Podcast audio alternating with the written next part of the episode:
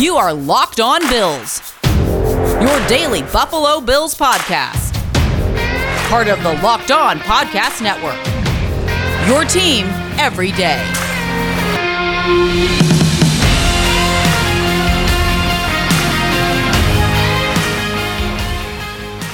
What's up, Bills Mafia? It's Joe Marino from the Draft Network, and I'm your host of Locked On Bills. Today's episode is brought to you by Rock Auto. They have amazing selection, reliably low prices, and all the parts your car will ever need. Visit rockauto.com and tell them Locked On sent you.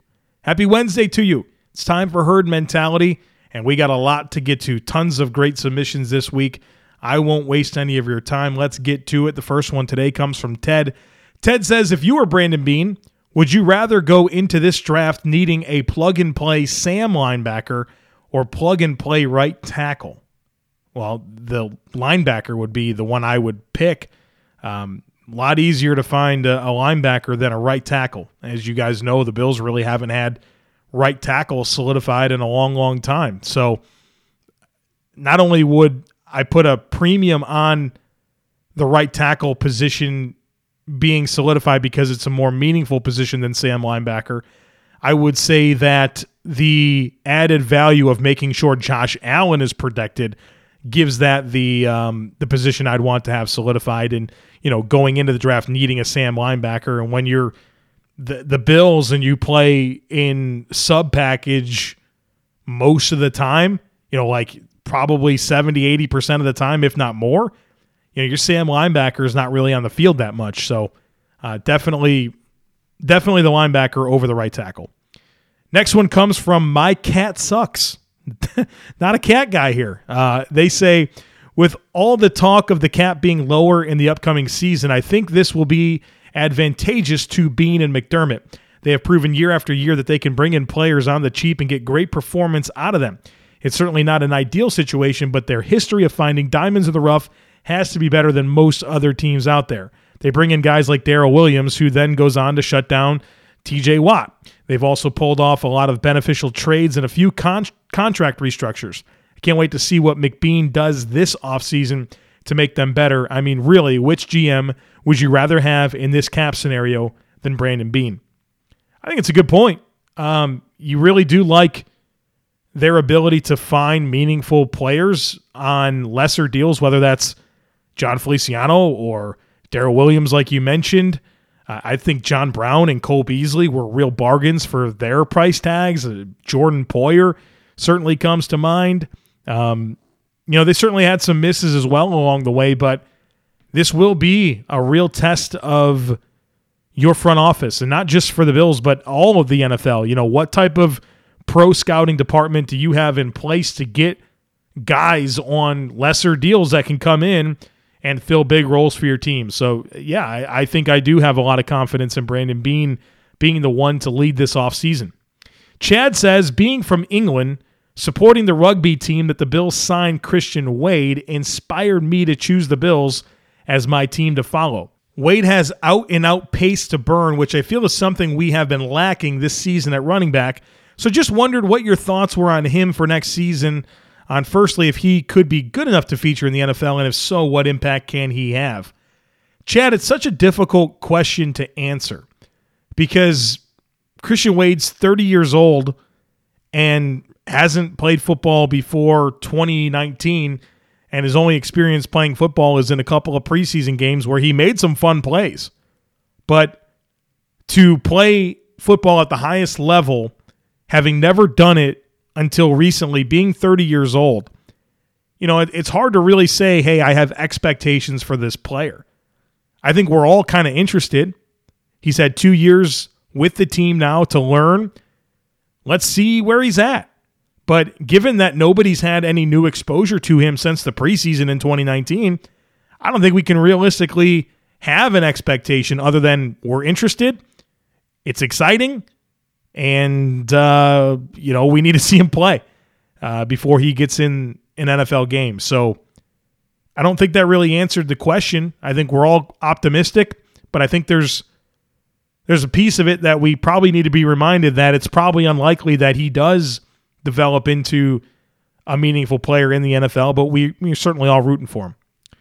Anthony says, How much did the Bills miss Lorenzo Alexander in 2020?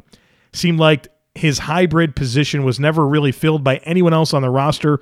Would love your take. You know, Lorenzo Alexander is an extremely unique football player. You don't really find guys that can play stand up linebacker, rush from the edge, rush from the interior, and play four phases of special teams. I mean, he's a really unique guy. And I think that the Bills, because they had Lorenzo Alexander, they used him. I don't know that he's a player that you go out and say, we lost him and we have to have him back. I think it's an example of adjusting your scheme to your players because players like Lorenzo Alexander don't really come along very often, very unique. I don't really know any other NFL players that can play stand up outside linebacker, rush from the edge, and rush from the interior with their hand in the dirt. So, would a player like Lorenzo Alexander be helpful? Absolutely. I think Lorenzo Alexander is a better off ball linebacker than AJ Klein. And his added benefit of leadership and pass rush inside and outside makes him a useful player. But again, I don't think he's a player that you say we have to get a player that can do all of those things. It's more a benefit that you have that player, so you use him in those ways. But, you know, his role was replaced by a number of people, one of them being AJ Klein, another of them being, you know, whatever defensive end, defensive tackle you want to insert that they brought in. Like his his role was filled by three different players. So it'd be great to have a player like that. And if the Bills do want that, they should check out Zaven Collins, the linebacker from Tulsa. Bet online is the fastest and easiest way to bet on all your sports action. Yeah, the football season might be over, but NBA, college basketball, and the NHL seasons are all in full swing, and betonline.ag even covers awards, TV shows, and reality TV. If you want real time updated odds and props on almost anything you can imagine, you have to check out betonline.ag. They have you covered for all the news, scores, and odds, and it's the best way to place your bets, and it's free to sign up. Head on over to the website or use your mobile device to sign up today and receive a 50% welcome bonus with your first deposit when you use our promo code locked on. Bet online, your online sportsbook experts. Next one comes from Maccabee, who says, What does the comp pick formula look like for the Bills this year? With the rosterable pending free agents we have and our lack of cap space, we obviously won't be able to re sign everyone, nor should we. How heavily do you think the comp picks will matter to Beane when making these offseason decisions this year in particular? How much do you think a decreased salary cap will affect the average per year for the free agents we do end up losing, and what does that mean for the Bills' comp pick formula? So keep in mind the the benefits of this offseason as it relates to comp picks. They don't they don't give the Bills more picks this year. They'll get picks in 2022. So I think this could be the first time that we see the Bills really benefit from comp picks. It's not something that Brandon Beane has prioritized in previous off seasons, and I think part of that is because he's had quite a bit of cap space to work with, and so you know for him it was about getting rosterable players uh, that were veterans in the NFL and not really choosing to let players walk, not replace them, and uh, just hope to get uh, something in the fourth, fifth, sixth round, something like that for a comp pick. Um, but this is that year where the Bills will probably have a situation where the amount of players they bring in is not equitable with what they let go. And when you have more players that leave than what you are able to retain in terms of free agents, right? Expired contracts, not players that were released or traded, expired contracts. I think the Bills are in good shape to get some compensatory picks in the 2022 NFL draft. Keep in mind that there is a maximum of 32 com- compensatory picks handed out each year.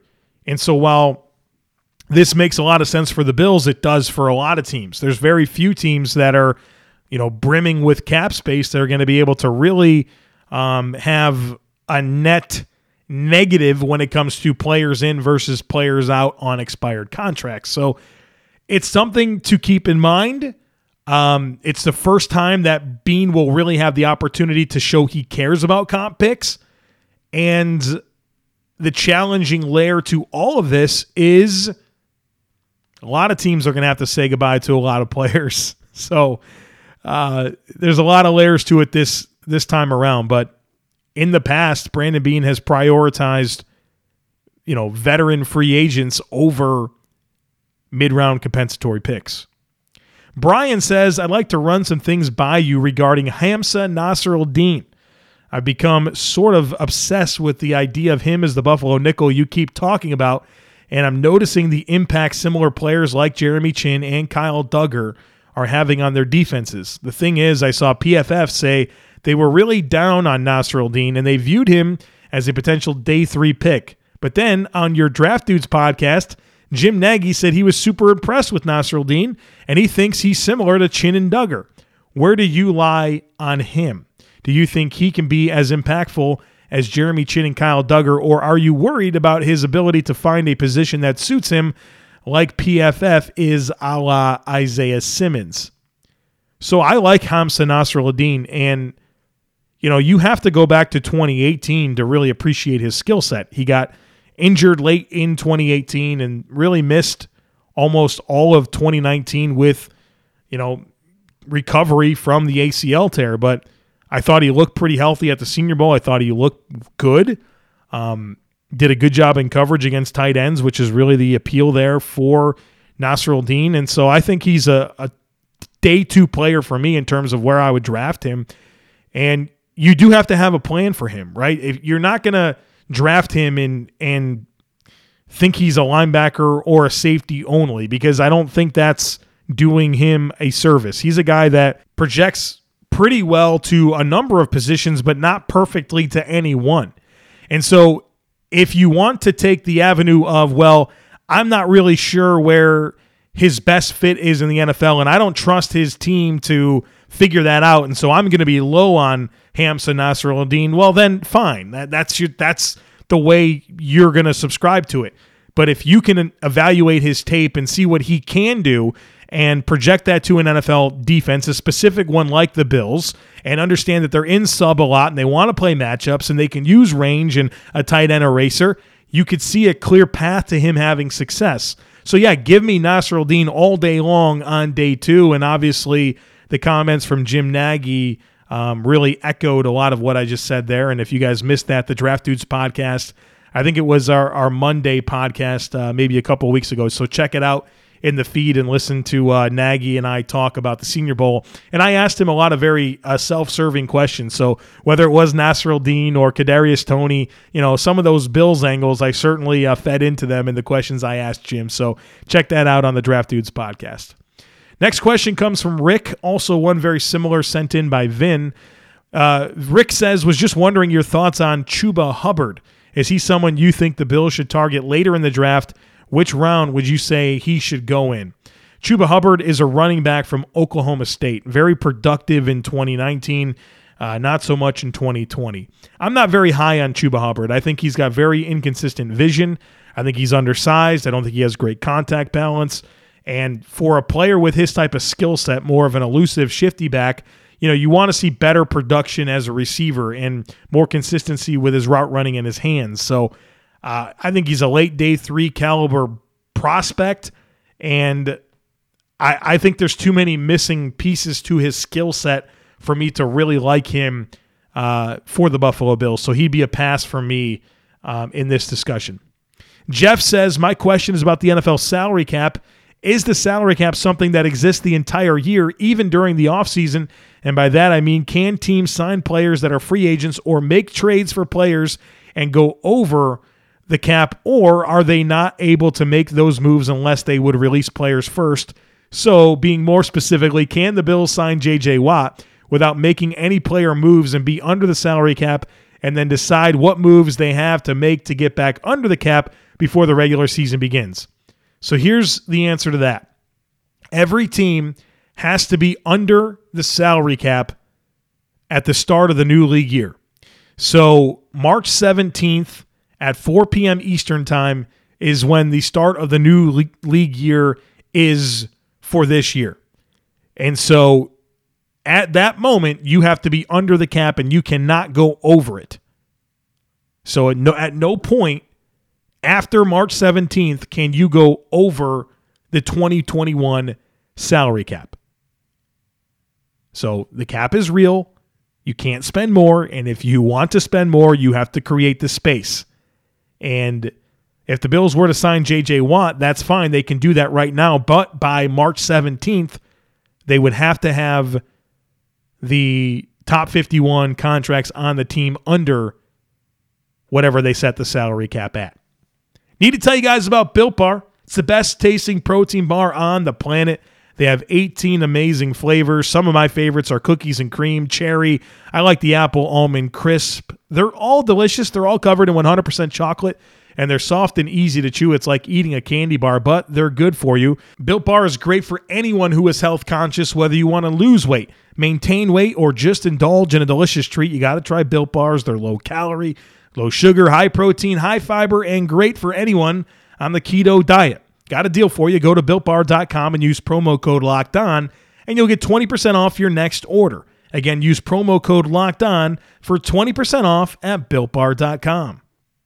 Next one comes from Justin, who says, I don't believe that JJ Watt is a much better defensive end as Jerry Hughes, but I do believe he is still a big difference maker and has that name and resume that offenses do plan around because he's been a game wrecker on many occasions.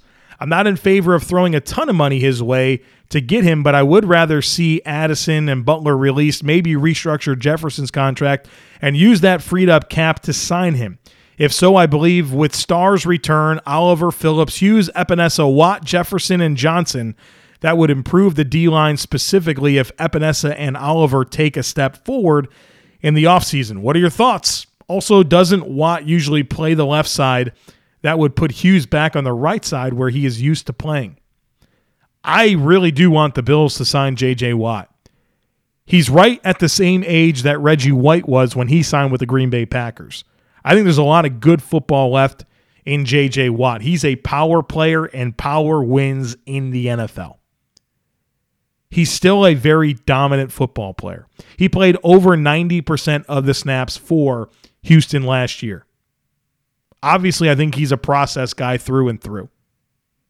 He was the most frequent double teamed player in the NFL last year. 30% of the snaps, JJ Watt was double teamed.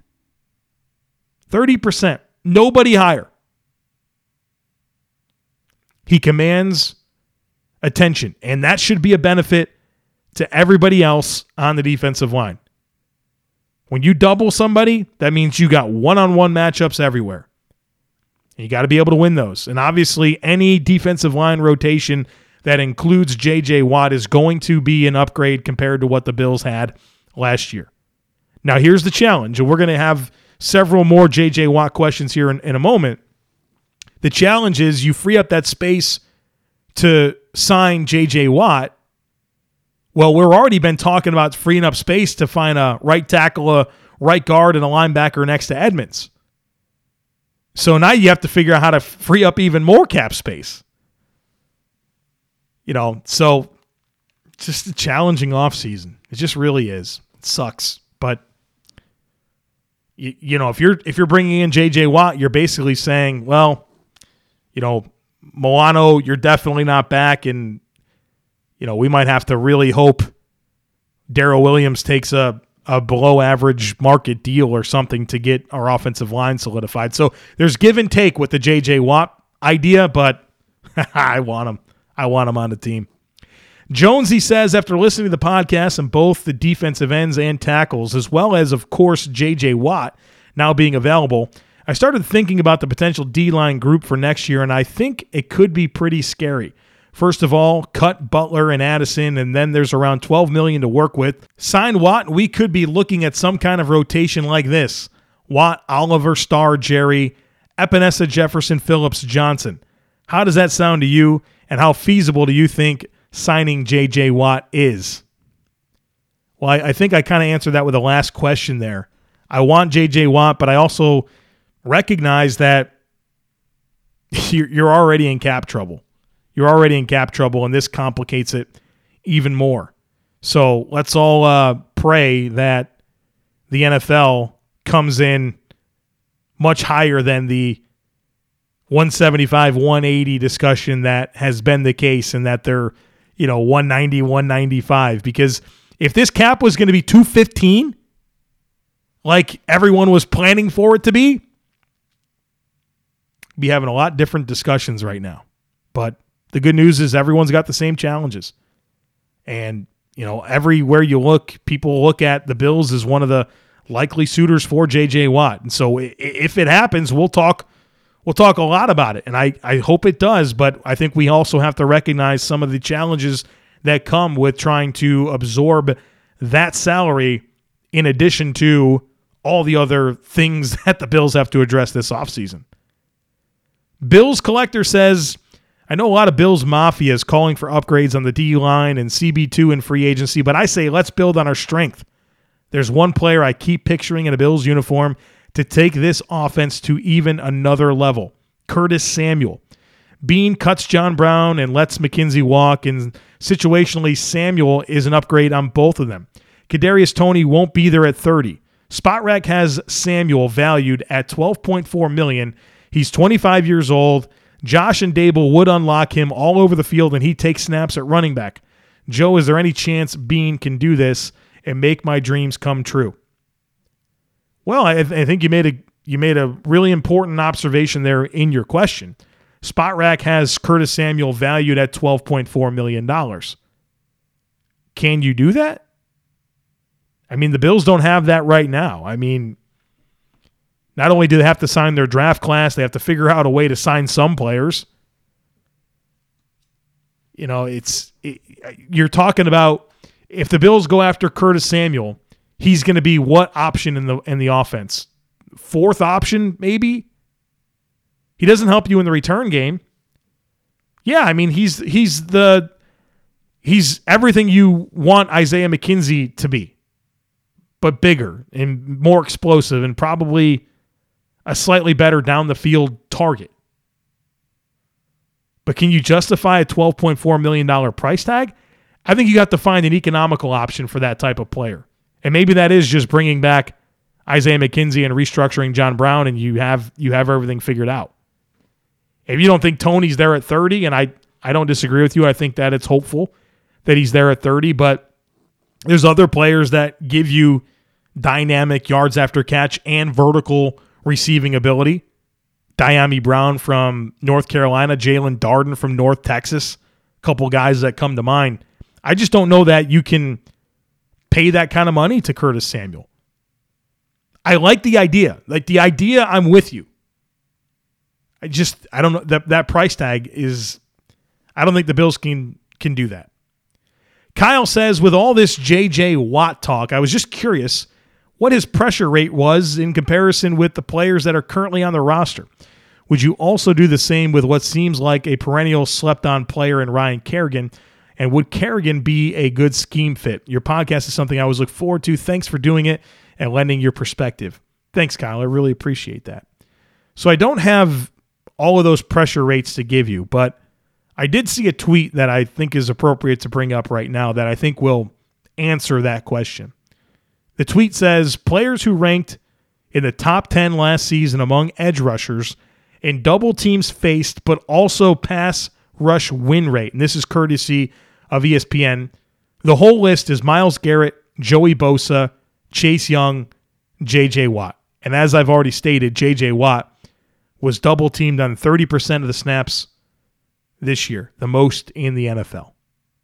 So I promise you, JJ Watt is a better pressure guy than anything the Bills have. And as far as Ryan Kerrigan goes, I really like Kerrigan. I don't think you can pay Kerrigan for his past production. You have to look at him where he's at in his career and be mindful of, you know, not overpaying for him, but on a one year deal, cheap.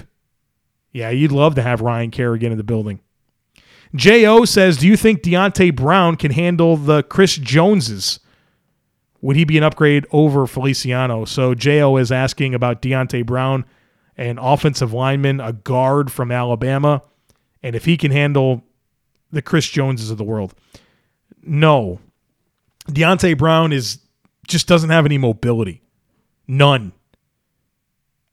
he can create push in the run game, but there's I have no confidence that he can stay square in pass protection against twitched up pass rushers. I think it's an, it's a nightmare idea. Uh, he's just too big. He's just too big. He has too much bad weight. He's got he's got heavy feet. Just yeah, he's NFL defensive linemen are going to eat him up unless he loses a bunch of weight, and with that doesn't come a major loss in power. So I, I would be out on the idea of Deonte Brown. Andrew has a couple of things on free agency that he wants to bounce around here. He said, I watched Moneyball recently, and the scene where the scouts are discussing how to replace Jason Giambi stuck with me. Sometimes I feel like fans take this kind of approach to re signing or replacing meaningful players, demanding re sign the guy that was good for us last year or replacing him with a guy that has a similar skill set. In reality, isn't it more likely that if someone isn't re signed, we would see a new player and a minor scheme adjustment rather than a direct replacement? To take it a step further, I'm not sure we're looking at the right key guys to re sign. I understand Milano and Daryl Williams were great for us last year, but taking into account that Milano was a bright spot on a largely unsuccessful defensive unit, and Williams was a top performer on an O line that underperformed in half of its duties, I think that taking a look at spreading that cash around and adjusting the scheme to improve each unit as a whole might be a better choice. Of course, using that logic would also mean keeping John Brown through the end of his deal as he was a key part of the best unit on the team. Well, I would I would disagree with you on the John Brown piece of that, and you guys know I love John Brown, but at the end of the day, he played less than half the snaps and caught 33 passes on a historically great Bills offense. They were good. They were not good. They were great without John Brown. I think you have some good points here. You know, I, I think good coaches adjust their scheme to their personnel. But that doesn't mean that you just take anybody and just make the adjustment.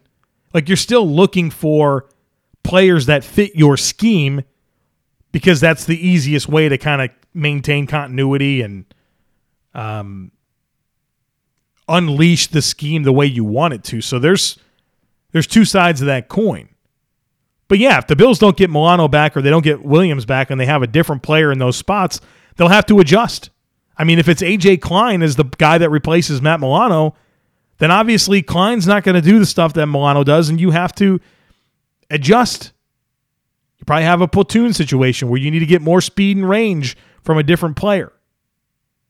If Williams isn't back, you know, you have to ask yourself if your reasoning for letting Williams go is because the offensive line as a whole didn't run block well, there's a chance that Daryl Williams run blocked very well, but it, you know, other players around him didn't, and he wasn't the reason why. So you have to identify like is Daryl Williams the reason why you didn't run the ball well? That I, there's I don't think it's as simple as you you kind of made it in this in this question that you asked. I see where you're going. And I think the important takeaway is that you have to adjust your your scheme to your personnel. But I don't think it's as simple as saying, well, the Bills defense was bad last year. Milano was a good player, and so he doesn't help. Or the Bills offensive line didn't run block well, and so Daryl Williams was part of that, and so he's got to go. You know, I, I, I don't subscribe to that completely.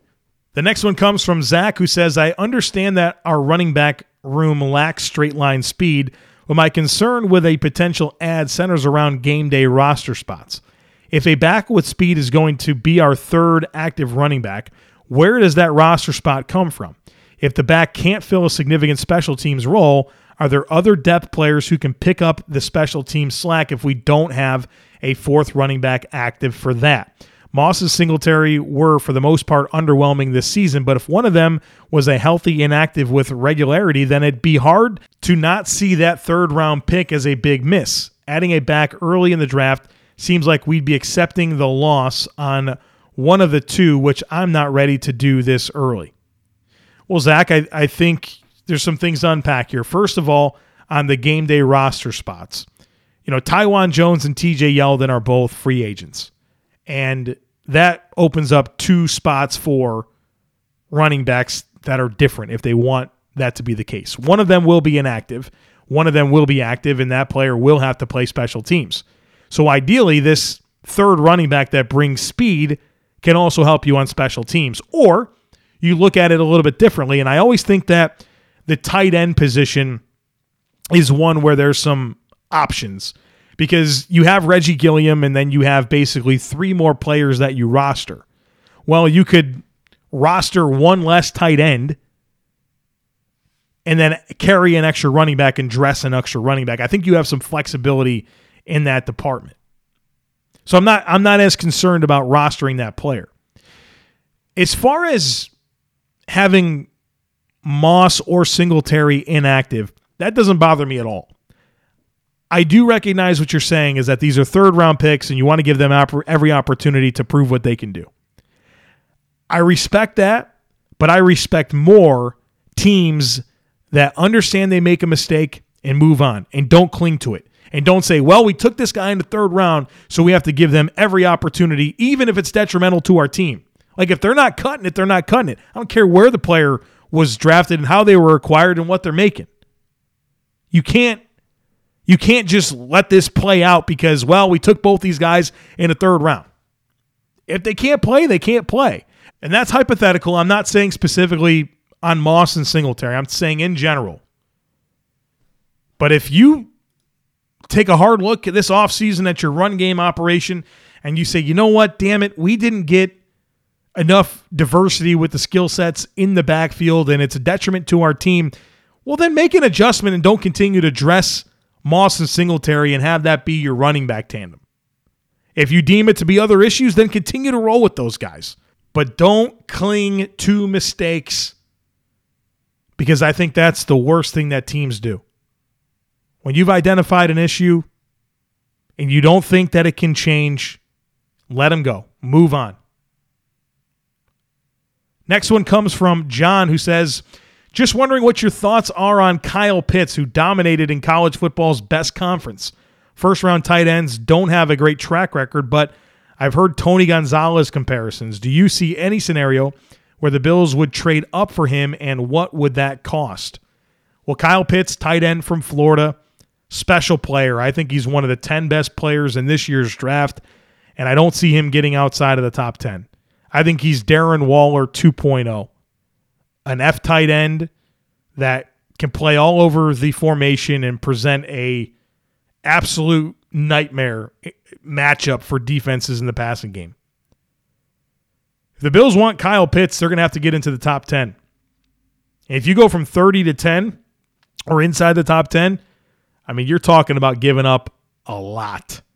I mean, Kansas City to go from 27 to 10 with the Bills. You remember what they gave up for that deal, right? You're giving up your you're giving up two first round picks at least and probably you know, a couple of meaningful day 2 picks as well. I wouldn't do that. I wouldn't. I just think that's too that's too much of a swing when you need volume. You need like you need to go the other way. You need to go backwards and acquire more picks to fill out your roster with young talent. I wouldn't do it. As far but I love Kyle Pitts. Like I said, one of the 10 best players in the draft. My comp for him is Darren Waller. I think he's really special. And I think between Cincinnati, Philadelphia, Atlanta, the Giants, one of those teams is going to be really happy with him early in the draft. Edgar says, You said that Josh Allen had the slowest time to throw the football at 2.78 seconds or so, and that the reason is because of his escapability. As I remember, Ben Roethlisberger used to play in a similar way. They used to say that the play started when the pocket collapsed. Nowadays, Roethlisberger has a totally different game. He has to get rid of the ball quickly because movement is not one of his best traits. How long do you think this way that Allen plays could last. So just to clarify the statistic, uh, Josh Allen finished 2020 with a average time to throw of 3.04 seconds, which is the third slowest in the NFL behind Baker Mayfield and Jalen Hurts. Um, it's impossible to predict how long Josh Allen's going to play, how long his skill set is going to be sustainable in terms of the way he plays the game. Uh, we do know that every quarterback loses mobility, right? He's not always going to be as dynamic of an athlete as he is today. And so with that, he'll have to evolve his game, right? He'll have to become a lot more comfortable as a pocket passer and not being so reliant on getting outside the pocket and making plays on the move. And you see that happen with lots of players. I mean, think about Peyton Manning and how he's evolved his game and Philip Rivers. And either one of those guys are mobile guys, but they're players who, you know, really had to develop precision passing instincts and anticipation and uh, just pre-snap reads and mastery of the scheme to be effective as their arm talent decline later later in their careers. You think about Ben Roethlisberger, who, goodness gracious, I mean, he's a shell of himself uh, gets the ball out of his hands extremely quick and, you know, predetermines most of his throws and, you know, pretty much just sets his base and that's where he's going to be. And obviously he's a lot less effective. You know, if, if Josh can play as long as Ben Roethlisberger, that'd be great. But I don't I don't have any way of, you know, of guessing how long Josh Allen's going to play. You could tell he loves football. And he said things like this is all he's ever wanted to do is be an NFL quarterback. So I think he'll play as long as he can, but you know, it'll be interesting to see how his game evolves as his athleticism declines because that's going to happen for every player, including Josh Allen. You know, I don't know if Josh Allen's going to be a player that is still playing football at 40 years old or 38, 39, 40 years old. Do I think he can play into his mid 30s? For sure. It's just how late into his 30s can he go? But the good news, he's 24 years old, and we're not anywhere near having to be concerned about physical decline from Josh Allen and that impacting the way he plays the game. Bo says, wanted to get your take on a defense strategy item. I used to be a 3 4 guy for defensive lineup, but about 20 years ago, I went to liking the 4 3. Now, with the league being a passing league more than ever, I am back to a 3 4 wagon. I even have taken it one step further with saying a 3 3 5 setup with that Buffalo nickel in there. I know that a big importance of defense is being successful is getting pressure with four. But in a 3 4 or 3 3, one of the linebackers can move up on the line on each snap if needed. And by changing that up on a play by play basis, it would keep the O line on their toes more by not knowing who or where or if that person is coming up to the line. It could be delayed, but also giving opposing quarterbacks something else to think about post snap. What are your thoughts on this manner? I think at my core, I'm a 4 3 guy. Um, and that's because I love defensive line play and two gapping is boring. yeah, I'll be honest with you. I like attack style uh, defensive linemen that penetrate the line of scrimmage, get in the backfield to make plays. So that really is a big part of, of my personal bias there. I do think there's some merit to what you're saying in terms of 3 4 being the better plan um, with defending modern offenses. And I think elements of a 3 three five is a good idea, and I think you're seeing teams do that a lot more. Look at the Carolina Panthers, uh, kind of employing that slot safety, bringing over Phil Snow, who was a college defensive coordinator for hundred years. You know, a lot of time in the Big Twelve, understands you know the right ways to match up with spread offenses, and he started to introduce some of that stuff in Carolina. So, I am for scheme multiplicity. That that's what I think more than anything. So being multiple being able to do all kinds of stuff. Show three man fronts, four man fronts, you know, you know, five DB looks, slot safeties, you know, just being versatile with your skill sets and personnel packages and groupings and your fronts and alignments. I think that's what matters. Um, so I think the best way to play defense in today's world is all of the above. And you have to, I mean, these NFL offenses are just they're attacking you with pace and space and trying to create mismatches and, you know, problems for you in terms of personnel groupings. Well, give it right back to them. Have answers. So I, just think it's an all of the above type approach. I really do. Ian says, apologies in advance for potentially opening up Pandora's box here, but with draft season on our doorstep, I've been playing around with seven round mocks for the Bills. After filling out about a dozen of them that I was mildly excited about, I settled on one that would be personally thrilling. Love to hear your two cents on my top three picks. So, Ian's top three picks are in the first round, Wyatt Davis, guard, Ohio State. Second round, Hamsah Nasirildeen, uh, you know, DB, big nickel from Florida State. And in the third round, D'Wayne Eskridge, a wide receiver from Western Michigan. I think this is okay. this signals to me that Jon Feliciano is gone and you needed to have a starter at guard. Um, so you went with Davis in the first round, who I think that's th- pick 30 is a little high for me with Davis, but I don't hate it. I think he's going to be a good starter. I like Nasirildeen. Eskridge is interesting. I mean, he's really twitched up, but he's like 24 years old, a converted defensive back. He was great at the Senior Bowl, but you know, like we've seen this happen at the Senior Bowl, whether it was Penny Hart or Braxton Miller, you know, and they don't really translate to the NFL. Now, sometimes they're Terry McLaurin. So I or Deebo Samuel or you know that type of player. But you know, Eskridge I think he's got some more warts in his game, and that's why he's a third round guy, right? Like he's not a first or second round pick in this scenario. So I think this is okay. I I, th- I just have questions. I don't think Davis is a great value in the first round. Nasirildeen I like, and then you know Eskridge I have questions about. And you know, I, where's the where's the premium positions here with early picks, right? Like that's another question here. You're talking about an interior offensive lineman and a sub package defender for defense. So I don't know. I, I I feel like I have some holes I can poke here. And you guys, hey, listen, you know that. Whenever you guys send me mock drafts, you know, you're you're gonna get a lot of honesty from me because this is my this is my wheelhouse. I've been working on these players since May. And um, you know, you you have to be prepared for some real honest feedback if you send me mock draft scenarios or you ask ask I, have been asked about players in this in this uh, podcast today, Deonte Brown. I was all the way out on that idea. So I'll, I'll, I'll be honest with you. You guys know that.